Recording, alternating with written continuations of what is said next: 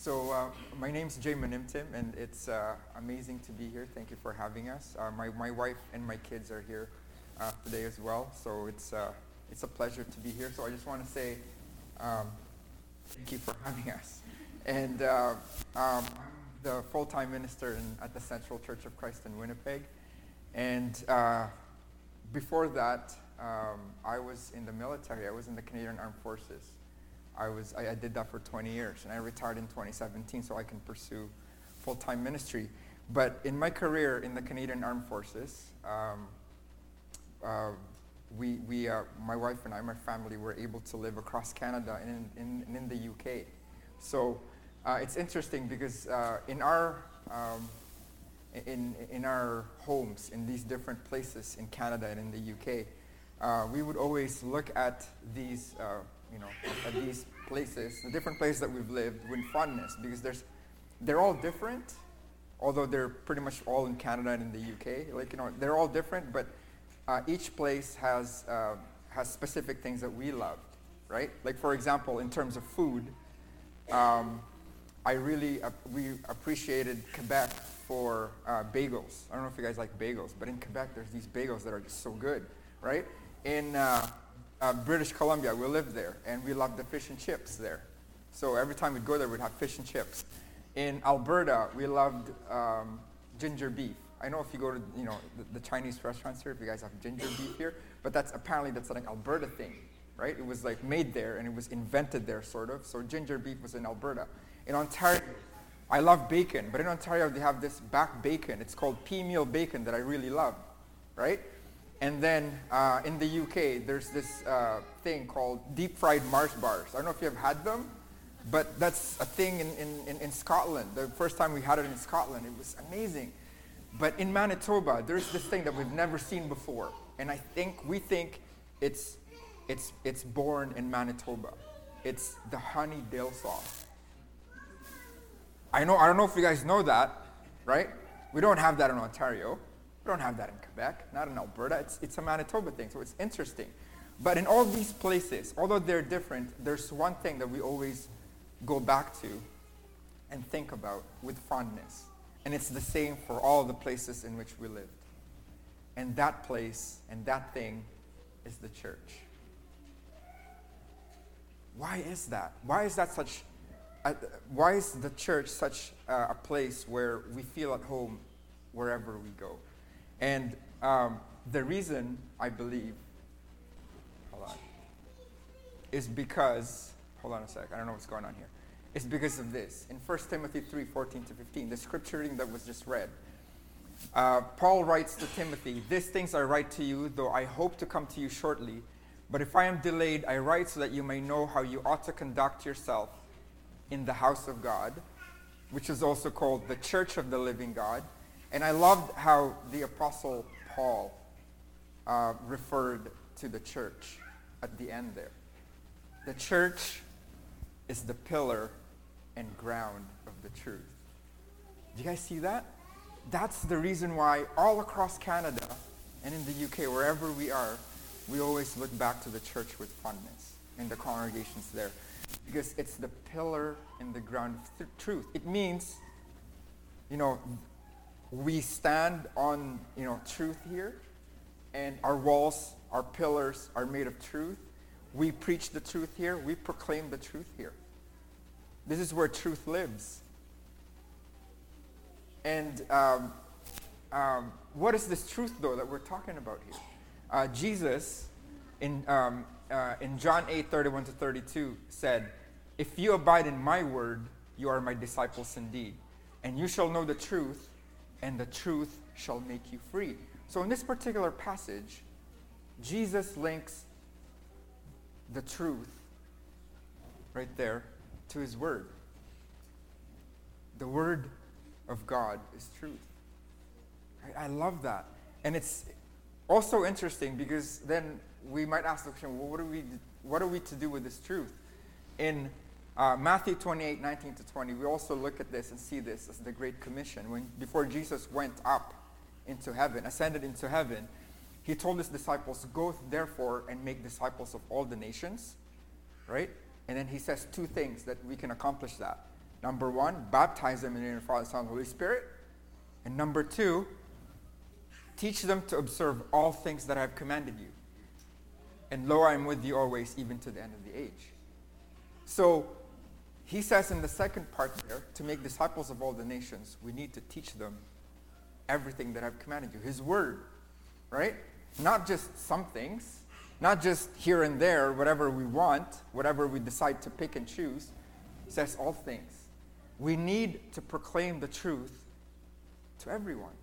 As the church, as the pillar and the ground of truth, we need to be proclaiming this to people. And that's what I want to talk to you about today.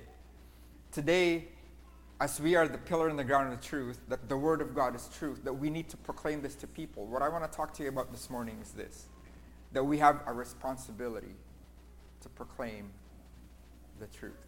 And specifically today, we are going to ask or answer one question.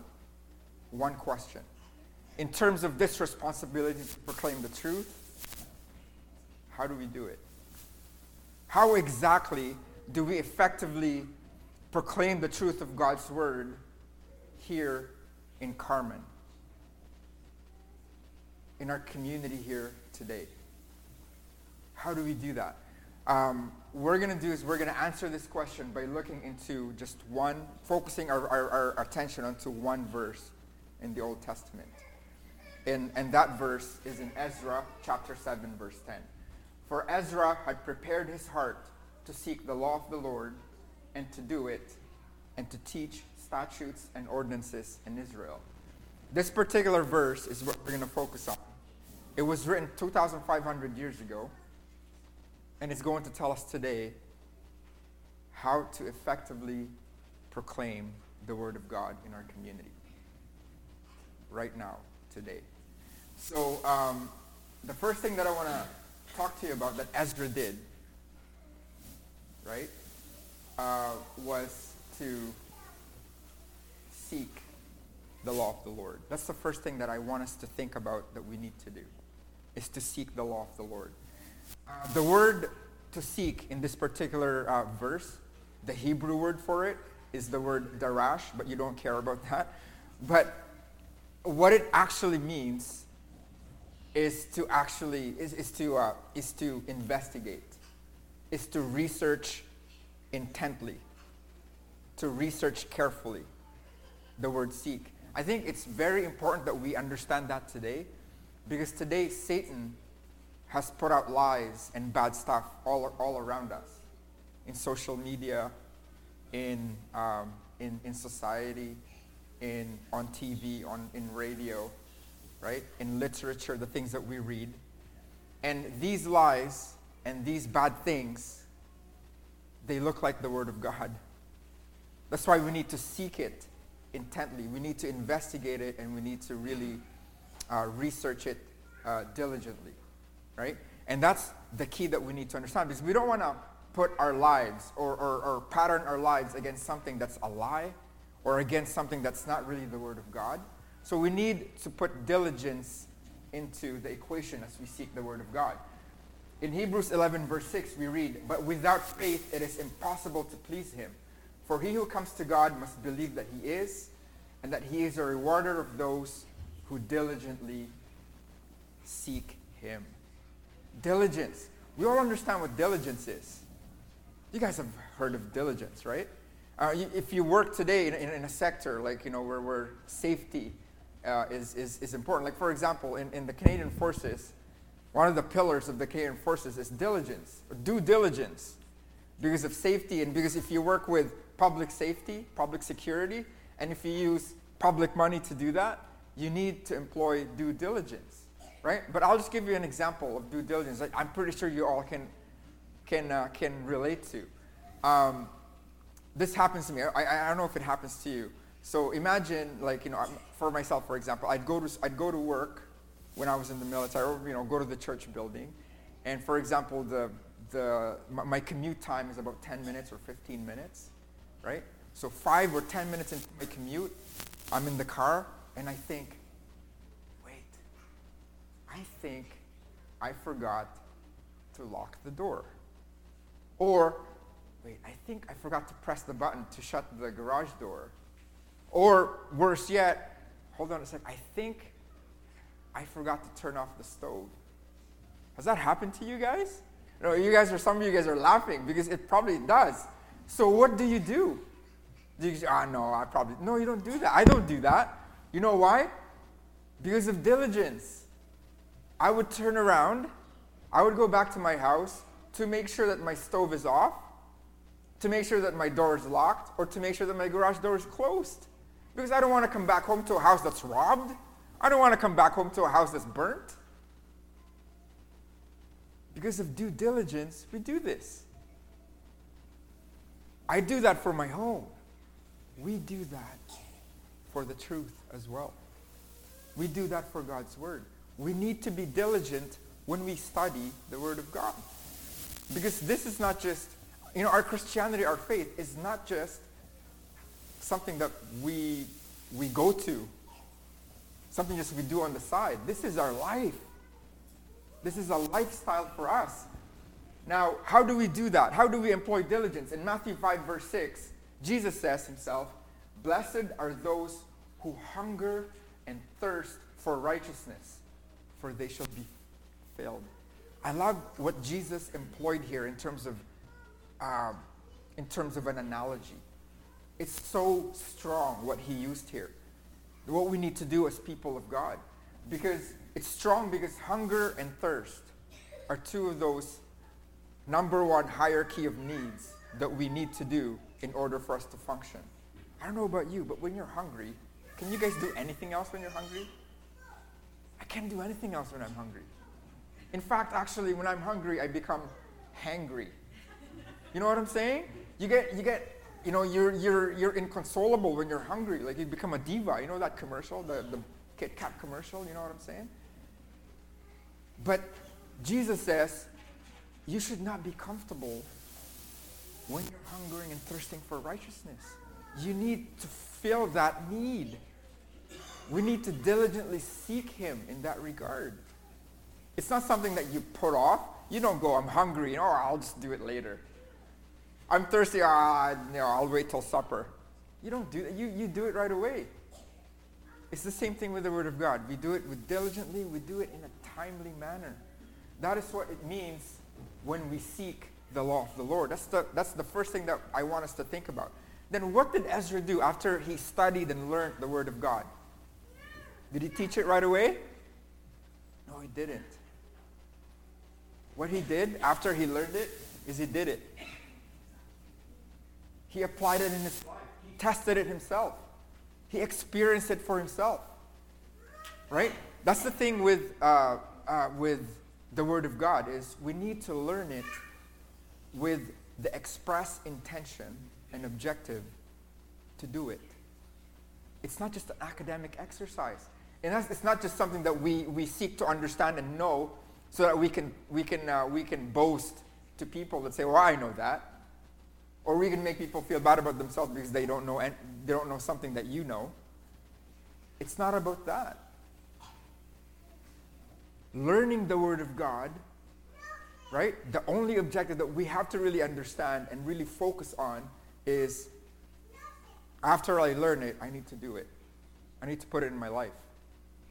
Because the Word of God is practical. You know what the root word for practical is? Practice. We need to practice it. We need to do it. But there's a danger. James tells us this danger of, uh, of listening to the Word of God. Do not merely listen to the Word and so deceive yourselves. Do what it says. That's verse 23, uh, 22. Let's, let's focus on that for now. James says that when you listen, you don't just listen, you do it. Right? Don't just listen to the Word of God. Do it. Don't just study it. Don't just research it. Don't just seek it. Don't just listen to it. Do it. Right? And then in verse 23, he gives us an analogy. I love the teachers of, of, of, of the Word of God because they always employ analogies. Jesus did that. James obviously did that. James says that if you only listen to the Word of God and not do it, this is what you're like. Anyone who listens to the word but does not want, does not do what it says is like someone who looks at his face in a mirror and after looking at himself, goes away and immediately forgets what he looks like. That's what we're like when we just listen to the Word of God. It goes when it goes in one ear and goes out the other. That's what we're like, and we're gonna we're gonna we're gonna illustrate that further. Like for example, if you look at me, you see that I have braces on, right?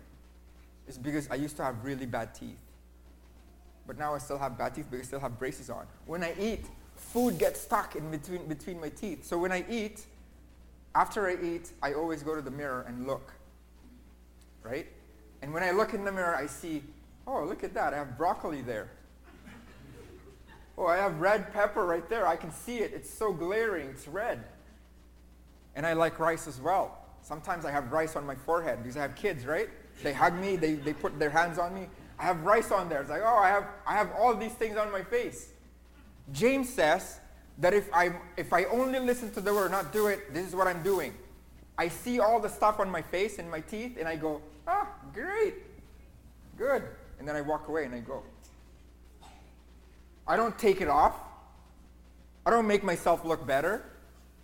That's what I do. I walk away from it. Isn't that absurd? That's absurd. That's what the illustration is for. That's why when we say, well, I'm only listening to the Word of God but not doing it, that's absurd. That's crazy. Let's not do that. We should do it. We should do it. Um, and if we don't do that, if we don't, li- if we don't do it, we deceive ourselves. Right? Like when people fool us and deceive us, especially when it comes to money, when it comes to the truth. You know, we're hurt. But when we listen to the Word of God only and not do it, we're fooling ourselves. We're doing ourselves a disservice. Now, in James 1.25, he continues, right? But whoever looks intently into the perfect law that gives freedom and continues in it, not forgetting what they have heard, but doing it, they will be blessed in what they do. So this is what it is. James says, if you're going to look into the Word of God, do it. Okay? And he says, if we intently look into it, the Greek word translated intently there literally means bowing your head down into it. Like you're really looking into it. There's something, you know, you're passing by and you saw something, and you just go. But then you pass by and you see it and you go, that's that word intently. You are actually examining it for yourself. But when, when you examine it for yourself, there's no other way but to do it. When you intently look into the Word of God, you're going to do it. And look at the promise that, that, that uh, the Word of God has for us in this particular verse at the end. That's the only time we're going to be blessed. When we do it. It doesn't say they will be blessed in what they think. It doesn't say they will be blessed in what they know or what they believe. It says they will be blessed in what they do. That's why it's practical. That's why it's important for us to do.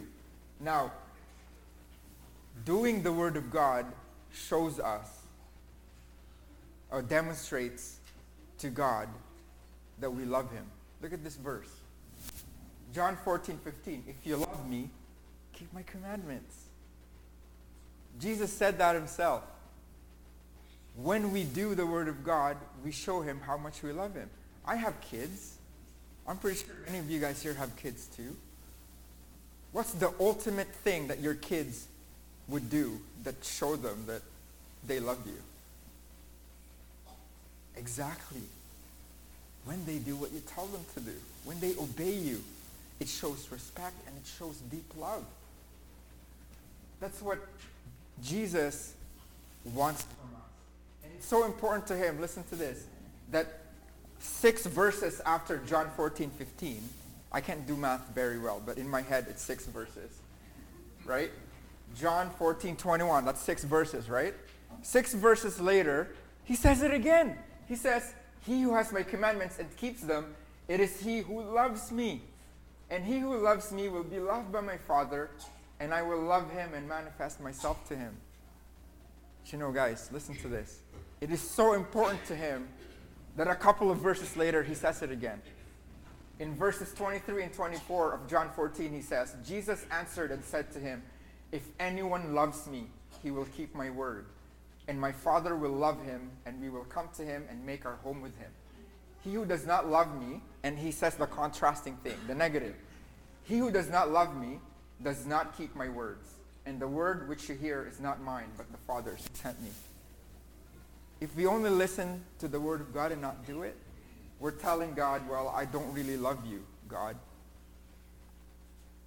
I'm only paying you lip service. Right?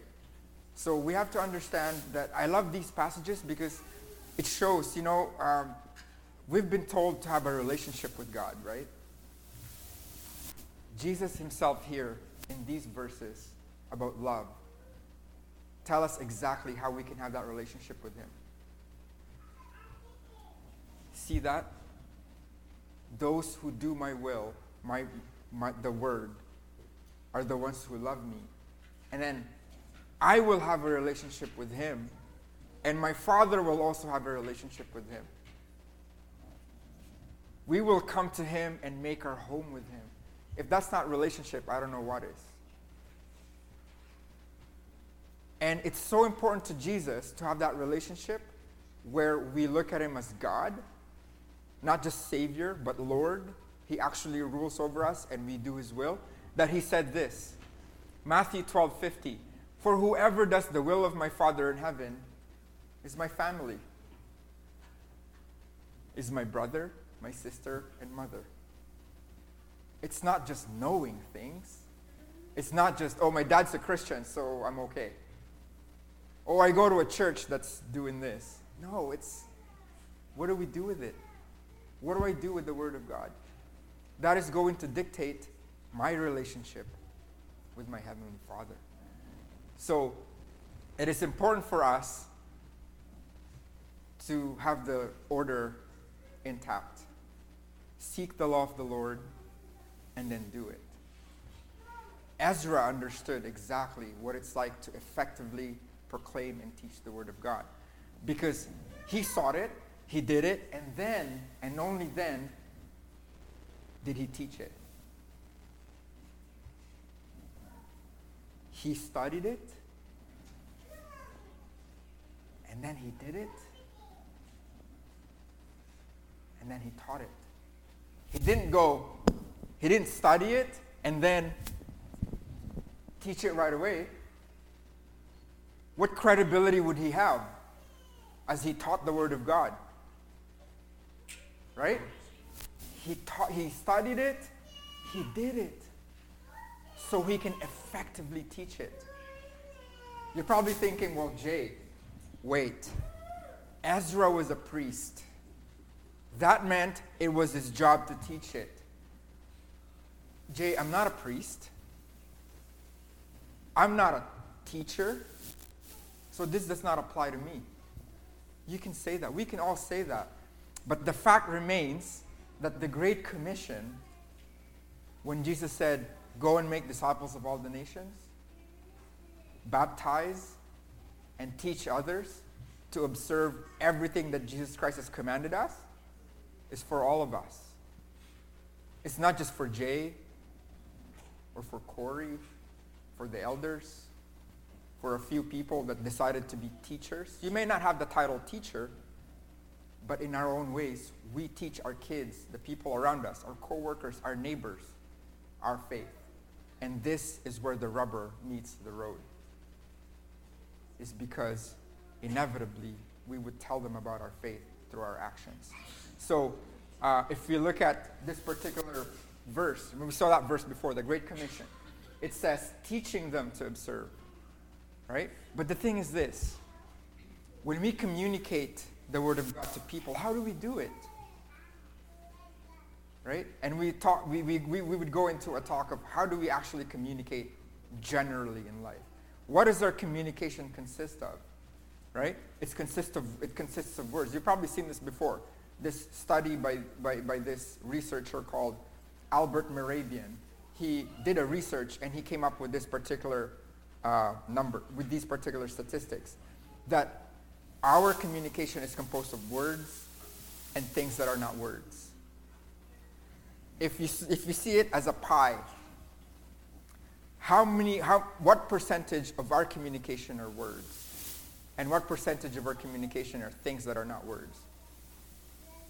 You're probably thinking 50-50, you know, maybe 20, 30, 20, 20, 80, I don't know. But this is what he found out. Words are only 7%. The stuff that we say is only 7% of our communication. How we say it, tone, is 38% and nonverbal cues is 55%. So 93% of what we do, we communicate. That means, that means that in our actions, we tell our kids about our faith. We tell our kids about God's word. We tell our neighbors about the truth of God's word. Isn't that amazing? So I can say, I can say, for example, it's great. What am I communicating to you when I say that? It's great. It's, it's great, like it's positive. But when I say something like, and put tone in it, and I say, it's great, totally different communication, right? But then when if I always come, because I believe it's great, then it's more than saying it. Oh, he's always here, so he probably thinks it's great. You know what I'm saying? So you communicate it even stronger when you do it. So in that regard, proclaiming the word of truth today, do it. When we do the word of God, we, we inevitably teach it to people around us. What we do, what we say, how, how we do it, the manner in which we communicate to, to people, the manner in which we treat others, what we do with our time, what we do with our money. We communicate so many things to people about our faith and about the truth of God's word. And this is the reason why Jesus says in John 13, 34, 35, A new commandment I give to you, that you love one another as I have loved you, that you also love one another. By this, all will know that you are my disciples if you have love for one another. How are we going to tell people about our Christianity? Yeah, one thing that we can say is we can preach to them. But Jesus himself in John 13, 34, 35 said, we need to show them. We need to demonstrate to them our love. By this, everybody's going to know that we're Christians everybody's going to know that we are the pillar and the ground of truth. Now, let's get practical here. What is that to us? How do we do that today? Because I told you, how do we effectively proclaim the Word of God in Carman today? Well, let's, let's look at that. Uh, go into the vein of what Jesus said about love. Because love is practical, it's doing, right? It's not just an emotional thing. It's not just something that you think, it's something that you do. Let's go by there because that's practical. 1 John 4, 7 and 8. Beloved, let us love one another, for love is of God, and everyone who loves is born of God and knows God. He who does not love does not know God, for God is love. Let's start here. Let's love. The reason is because when we love, it means we are born of God. It means we are a child of God. If we say that we're a child of God and we, we don't love, it means we are not a child of God. Right? And if we say we know God and we don't love, it means we don't really know God. Okay? So uh, let's get even more practical. How do we do that today? Well, the scriptures tell us exactly how to do that. In 1 Corinthians 13, 4 to 7, the love chapter, right? It says, Love is patient, love is kind, it does not envy, it does not boast, it is not proud, it does not dishonor others. It is not self seeking. It is not easily angered. It keeps no record of wrongs. Love does not delight in evil, but rejoices with the truth. It always protects, always trusts, always hopes, always perseveres. Now, I understand you've seen that a billion times. But what I want you to do today is I want all of us to make this verse relevant to us today. And here's how we're going to do it. We say that when we do God's word, we proclaim the truth to the people around us. And when we love, that's the ultimate thing because it's action. You see, when you see the, the word patience, kindness, those are not emotions. In fact, when do you need to be patient?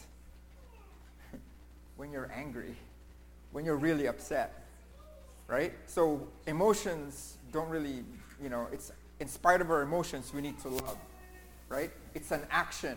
It's a decision that we have to do. Love is a decision because patience is a decision.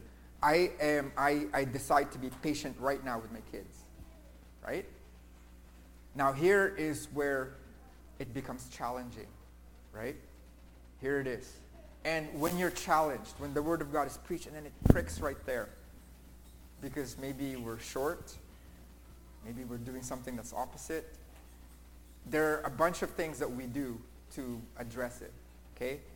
um, when the Word of God is preached and it pricks us in the heart, sometimes we become angry. Sometimes we become rebellious, perhaps. Or sometimes we say, we, tune it out. Uh, that doesn't matter. I'm still going to continue what I'm doing. But today, when that happens to us, as we apply this in our lives, I want us to listen to the knock on, on our hearts because the reason why you're still listen, you, you still hear it is because you still have the conscience. You can still hear the knock of God on your hearts. And I want you to open that door and let him in. And if there needs to be some changes, let there be some changes. And here's where it becomes challenging. Okay? Do you know a Christian who is not patient?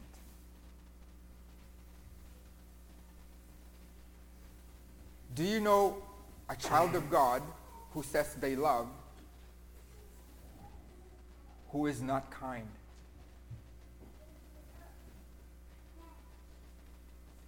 Do you know a Christian who is envious? Who just wants to keep up with the Joneses all the time? Do we know a Christian who is all about himself? boastful, or a Christian who is prideful, or a Christian, a child of God, who disrespects or dishonors others, who just looks at himself, self-seeking, easily provoked, and always brings up the past. You see, that is how we become effective in proclaiming the Word of God. It's not about standing here and teaching you like a verse or two about the Bible. It's how we act. 93% of what we do, we communicate that to people. And let's start with love. Because that is where, I'm going to say it again, the rubber meets the road in our Christianity. So, in our lesson this morning, it's so simple. Seek the law of the Lord then do it. And then and only then do we proclaim it to others. But it's not that. I know I'm, I'm way past time, but give me one more minute because there's one more thing that Ezra did that I haven't talked to you about. One more thing. Can you guys see it? What he did? It's actually it's the first thing that he did.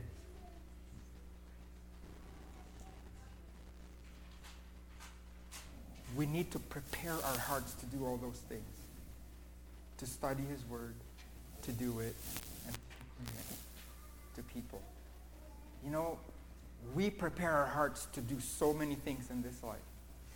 We prepare our hearts to, to make the money so that we can buy the things that we want to buy.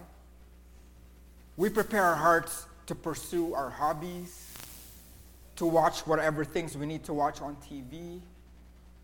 We prepare our hearts to hang out with certain types of people that we want to hang out with. We prepare our hearts to do so many things in this life. But this morning, what I want us to prepare our, our, our hearts to do is to really fulfill our responsibility to proclaim the truth God's word. Because we are the pillar and the ground of truth. Let's not just come here to consume. Let's come here to really serve. And as we serve, let us, uh, let us seek the, the, God's word with the intent of doing it so that we can show it to other people. Thank you very much for your time.